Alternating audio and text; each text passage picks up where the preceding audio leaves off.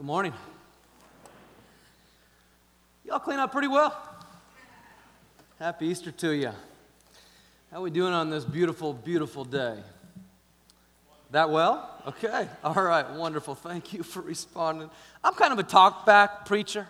Y'all can talk back at me. It's just fine. My name's Adrian. I'm one of the pastors here at Carney E Free Church, and uh, if we haven't met, I'd love to connect with you after the service. We welcome you today. If you're watching today online, we welcome you to the service right now as well. So grateful that you chose to join us today, especially if you're a newcomer here today. We know there's many different places yeah, you go on Easter Sunday morning. Thank you for giving us a try. We appreciate you doing so and hope that you can connect well with God and connect well with a few others here in this room today as well.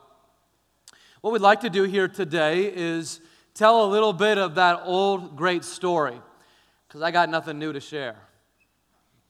On Easter, I just have this old, beautiful, glorious story which still refreshes our spirit to share today. That passage that Dave and Judy just read is one of the less familiar passages in the resurrection story, isn't it? And so we're going to spend a little bit of time talking through it, and even more than talking through it, what I hope to do here, though, this morning is speak a little bit to what does the resurrection mean for us today? Like, what difference does it actually make in terms of what we believe and how we would operate and what hope and what kind of faith we would have today if this actually happened? We believe that His is the beautiful name. There is no rival compared to the name of Jesus, as we just sang. And I, I, I hope and I trust you are moved by that song, because we really believe here today that the grave remains empty, and therefore our faith is full. Uh, imagine with me, if you would, that you are with this couple that's walking on the road to Emmaus. And you, like them, are downcast, because you had put your hope in this man, believing that he was the long-awaited one. And now he's gone. And so you're out for what you think is a hike of sorts. You have clouds all over your soul. You're not sure how to make sense of what's happened over these previous days. There's a fog over you. And so you hope that maybe by joining with another friend who is likewise grieving on a sunny, beautiful day like this, perhaps that will pierce the clouds within and bring a little bit of hope to your soul. But seven miles later, as you've been walking from Jerusalem for seven miles now, you're hardy people, the fog still remains. You know, what do we do next? Where do we go next? You don't even know where to start. Because for the past three years or so, you've been following this one who is kinder than any you had ever met, who is more compassionate, who is a more brilliant teacher, who is stronger than any you had ever met. He knew everything about you, from the top of your head to the bottom of your souls. He knew it all, and yet still, inexplicably, he loved you. Unconditionally, he loved you, even as he knew it all, the good stuff and the bad stuff. You had put your trust in him. You, you had hoped that this was the one your ancestors had said was going to come and bring about freedom from oppression from Roman rule. You see, you're a Jewish man or a Jewish woman living in the first century, and so you have been living under the heavy hand of Roman oppression in your own land for several generations now. Your ancestors said there is one that's been promised in the Hebrew Scriptures that is coming, and he will release us. He will bring us that long-awaited freedom that we have been hoping for, that we have been longing for. And you thought that maybe he was the one. It's hard for us to imagine here in twenty nineteen, Nebraska. Maybe it would be similar to the African American experience back in pre-civil rights era, Alabama or Mississippi. Th- these were folks who were living under the oppressive thumb of a government rule in their own land, and they had the terms of their worship limited. The terms of their socioeconomic status were very, very low. There was a glass ceiling on them. The terms of their freedom were limited. And so they were fed up. You're fed up. After several generations of this, as a result, you've been following Jesus for the past three years. And as you've been following Jesus, you notice this is one who heals the sick. This is one who opens the eyes of the blind. This is one who releases the oppressed. This is one who shouts down those who would mistreat the poor and the weak among us. This is one who is the most brilliant teacher who spoke with authority. And just last week, as he came into Jerusalem, some of your own people were waving palm fronds in front of him and laying out their cloaks on Palm Sunday. Why? To ascribe worship to him. To say, here comes the victorious one that we've been waiting for, the military king who will defeat those enemies. But then Friday came. And as Friday came, you saw this brilliant teacher, the one you've been following, climb up that old, rugged, nasty Roman cross. And he was nailed there. His back was ripped to shreds. And in that moment, your faith in God's deliverance was likewise ripped to shreds. Now it's Sunday, probably Sunday afternoon, and this rumor's been swirling around that Jesus has appeared to a few of the women who followed him. And you don't really believe that because women didn't have a testimony back then. They didn't have any place in a court of law, so it didn't make a lot of sense to you. You didn't think you could believe well what they said. But, but, but then the rumor continues, and you heard that he appeared to Peter, like one of the inner three disciples while with Jesus. You're still not buying it because dead people don't rise from the grave last time you checked. And so, heartbroken you are, gullible you are not. You still go on, crestfallen, because the one you were waiting for is not here. You're on a walk on the road to Emmaus, hoping for freedom, but it turns out to be nothing more than a cul-de-sac. That's the story. That's the story that we just read. But then in the midst of it, something changed, didn't it? What was it that changed? It says their hearts were burning within them when he opened up the scriptures to them along the road. What was it that changed? They actually witnessed the resurrected Christ before their very eyes, and in that moment, everything changed. Friends, so it is for us today. When the tomb of Jesus is empty, as it still is today, then our trust in God is full. This is the time that when empty means full. When the tomb of Jesus remains empty as it does today, then our trust in God, whatever you might be going through today, remains full. The most important question that each and every one of us will ask is this: is Jesus dead or alive? You see, if he's dead, he might have some nice history lessons to teach us. Some good moral principles that we could learn from, and he would probably remain an important figure in our history books. But life goes on, and he makes no real difference to us. Truly, that's what it is if he's dead. But if he's alive, then he is everything that he said he was. Indeed, what the resurrection means for us today is, if he is alive, then he is Lord. Jesus is Lord. He's everything that he said he was. You know, it's really interesting. Um, many Americans continue, even here in enlightened two thousand nineteen, to believe in the resurrection of Jesus. Back in two thousand thirteen, in fact, there was a very reputable poll done by the Rasmussen Group, which polls Americans' religious beliefs. And back in two thousand thirteen, it indicated that sixty-four percent of Americans still believe in the resurrection of Jesus. I was amazed as I read that.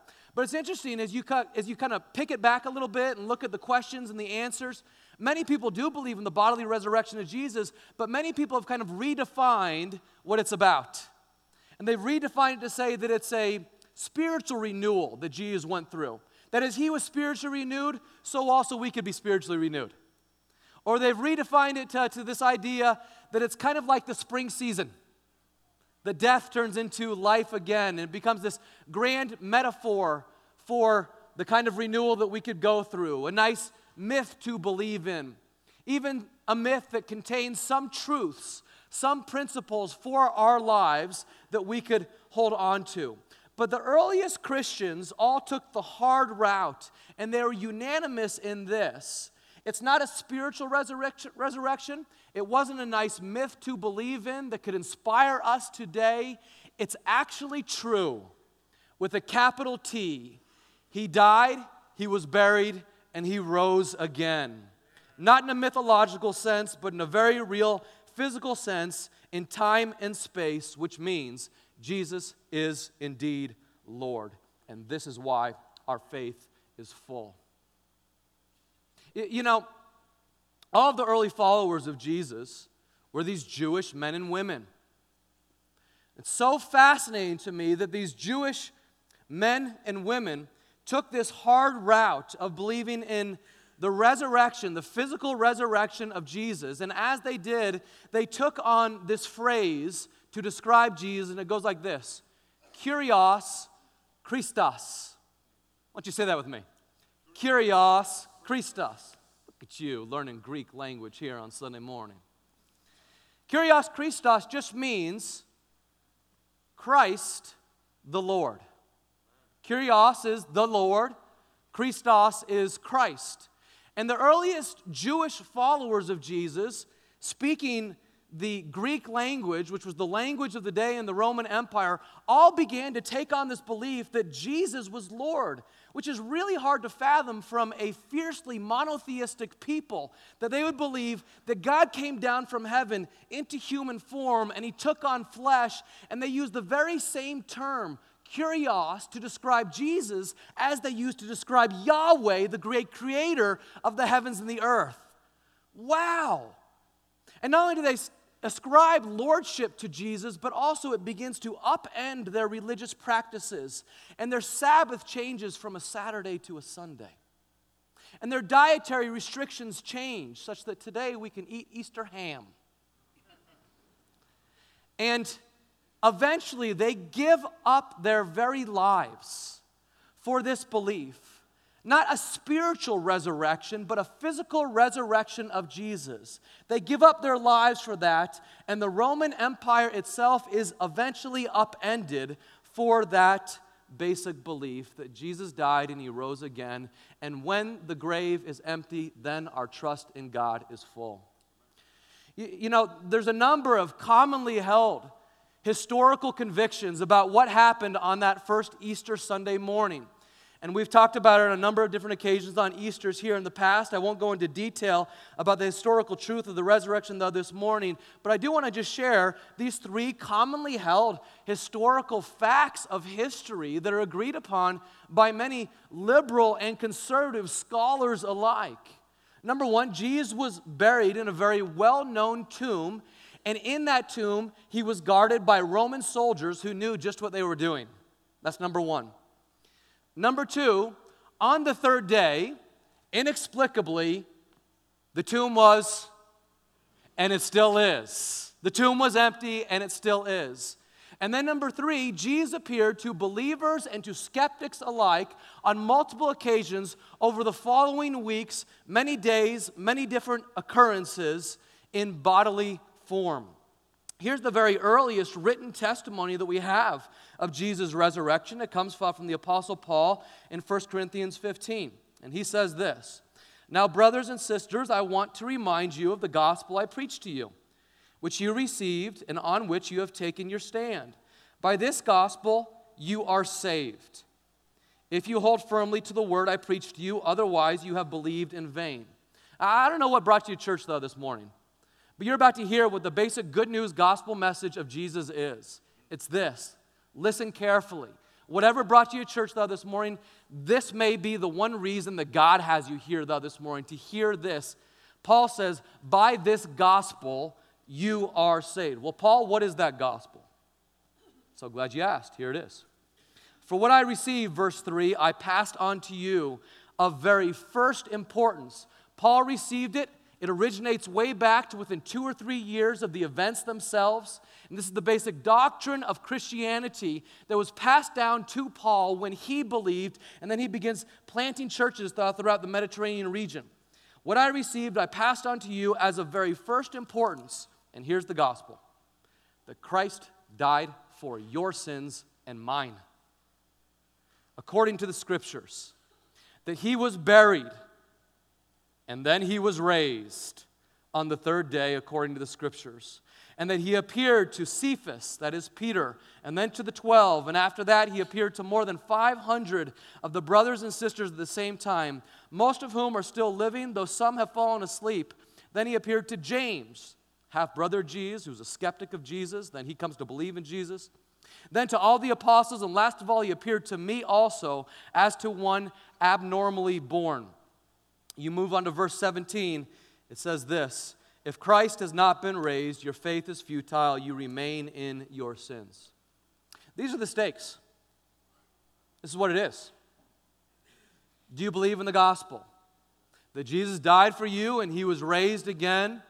And if you trust in that, you belong to him, both for now and for all of eternity. You turn from your empty way of life and you turn toward him. You say, Jesus, I ask that you would forgive me my sins, and I turn toward you, and by that gospel, you would be made right with God even today.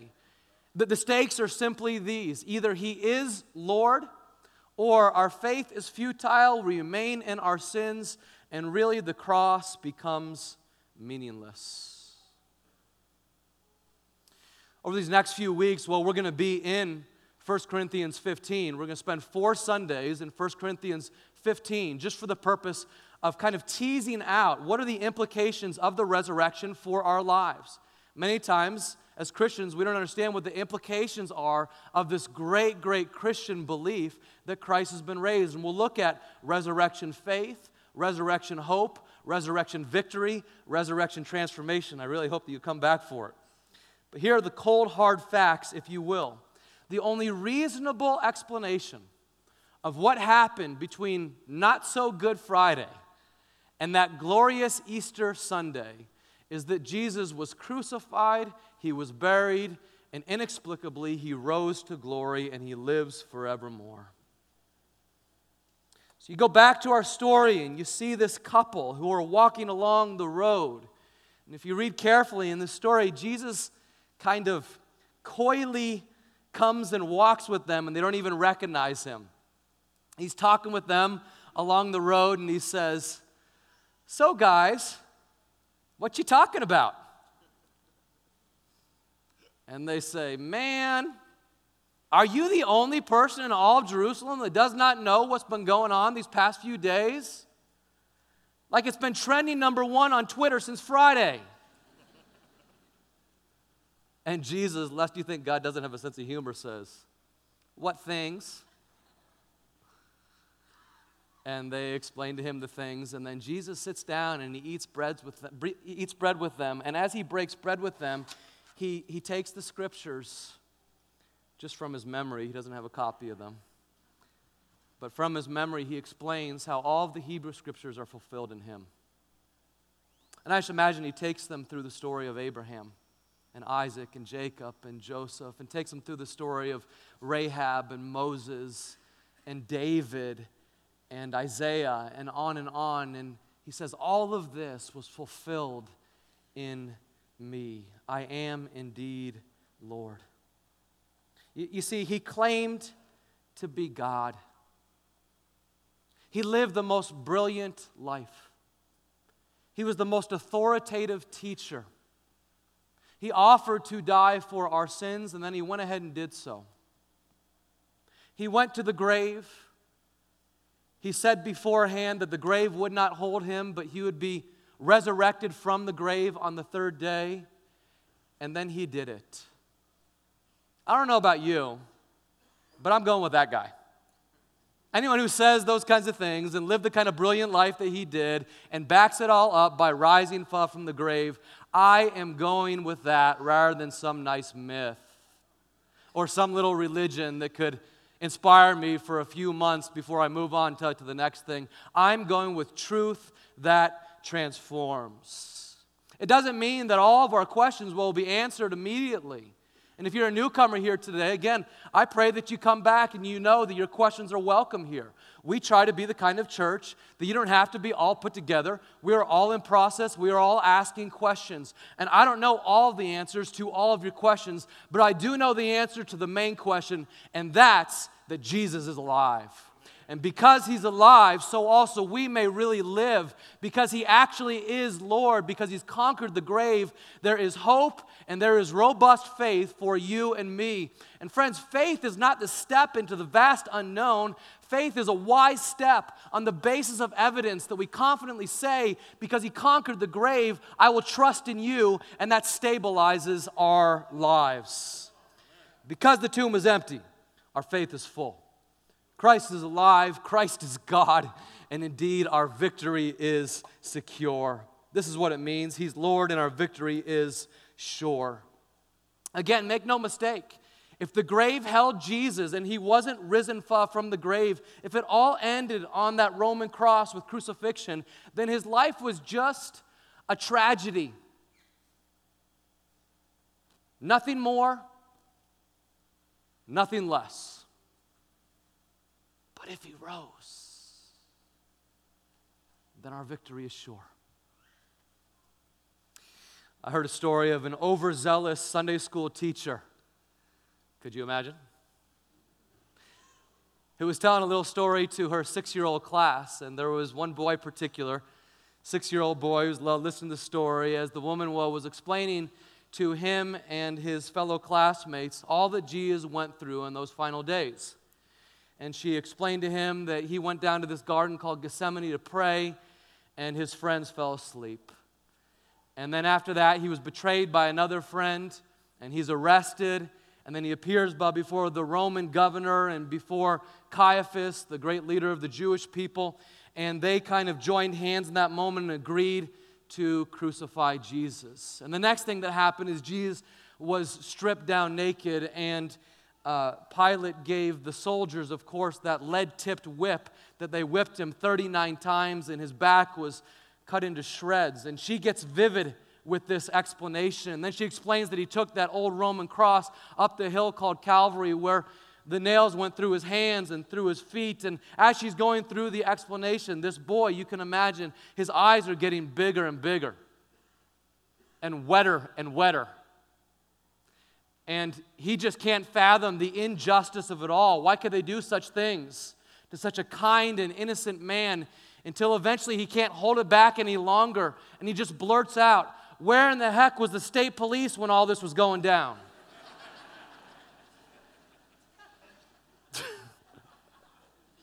Good question, young man. Okay, forget about the state police. Where was God? Where was God when all this was going down? And I know every person in this room has asked that question at one point of time or another. I certainly have asked that question. Where's God when all this was going down? And I don't know what it is for you today. Relational heartache, a divorce, a miscarriage, loss of health, financial bankruptcy. I, I don't know what it would be for you, but every one of us at one time or another is likely to ask this question, where is God in the midst of this crucible that I am going through? And I think that's what this couple on the road are asking as well, to which Jesus says to them, wasn't it clearly predicted that the Messiah would have to suffer all these things before entering his glory? In other words, what he says to them is, God's purposes are different than your plans. Let me say that again. God's purposes are different and they are better than my plans. than your plans. And what they were looking for as they walked along the road was freedom from foreign oppression. And eventually, Jesus, of course, did want to give them freedom from foreign oppression. But first, he wanted to give them freedom from something that was even deeper and give us freedom from something that's even deeper. And that's from the just penalty that comes from sin when we have sinned against a holy and righteous God. And he frees us from that by giving his Son on the cross for us, such that we are not going to ever have to pay the penalty of our guilt. Because God turned his eye away from Jesus on that cross, he will never turn his eye away from you and me. This is the good word for us. And God's plan was far greater than their plans. His purposes were far greater than their plans. And we got to hold on to this when we're going through suffering of any different kind that we could be experiencing even today. This bolsters our faith. And think about it. A cross was pure evil. It was pure evil. It was the greatest of all evils because it was against the only one who was purely good. Jesus is the only one in all of history who was without sin. The only one in all of history who was one hundred percent innocent. It's pure evil meted out against pure goodness. And so on that day, it was the worst of all days. And God turned it into the best of all days.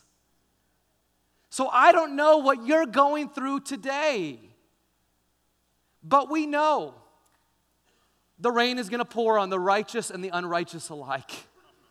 I mean, if the last month in Nebraska has taught us anything, the rain is going to pour on the good and the evil alike. But we hold on, and we hang on, and we hope on, because Sunday is coming. Isn't that right? Sunday is coming for us as well. They understood the victory that was theirs. It may not have been freedom from Roman oppression in that moment, but the victory was theirs of forgiveness of sins. And they say together after Jesus leaves them in Luke twenty-four thirty-two, "Were not our hearts burning within us while he talked with us on the road and opened the scriptures to us?" And friends, that's available to us also. We may not be able to touch his uh, leathered Middle Eastern skin. We may not be able to look into his beautiful eyes of compassion. We may not be able to feel his splintered hands or his strong arms or to feel the embrace of a hug from Jesus. We may not get all of that, but he said that he would leave us his Holy Spirit to be with us, and he's with us even right now. And he will always be with us. He will never leave us or forsake us. And Jesus said beyond that, your victory is sure because I live, so also you who believe in me shall live indeed as well. Our victory is sure. It will include going through a cauldron of suffering, but I am so thankful on this Easter morning that we have a faith that is based in history. It's not a mere wish. It's not an old wives' tale. It's the truth. And I'm so thankful that we have a faith that is not just a faith of the cold, hard facts.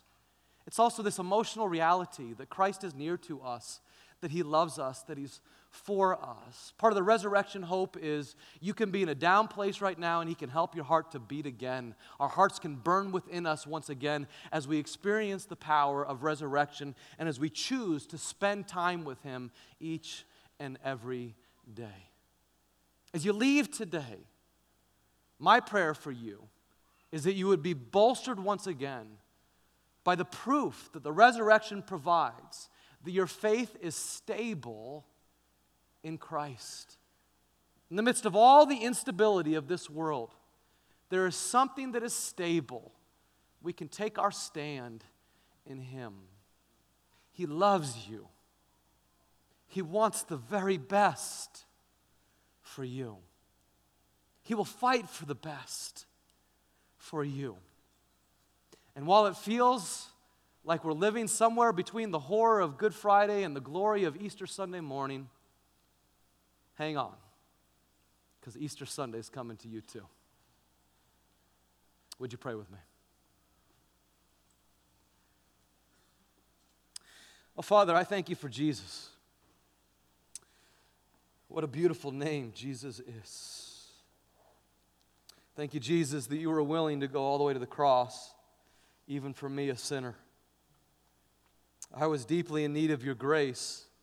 I was doing things my own way, and you chose to come even for me. Thank you, Father, that you sent your Son for every person in this room. You know just where we are. You know all the good, and you know all the bad, and still you are wooing us a little bit closer to you. We want to take a step closer to you right now. Would you have us, God? Father, thank you that you uh, you don't give us a little myth to believe in. You don't give us more religion to practice. Thank you that we have an intelligent, evidence-based faith, and we can take a strong step toward God based on the evidence you've given. And we thank you, God, that the presence of Jesus is warming to our souls. I know that there are people in here today that are burned out by life, and they need your help, and I ask that you would give it, and that the presence of your Spirit would warm burdened souls even today. Father, thank you that you sent your Son even for us. Thank you for the promise of Jesus, that because he lives, so also we may really live, both now and for all of eternity. To God be all praise. We say together, amen.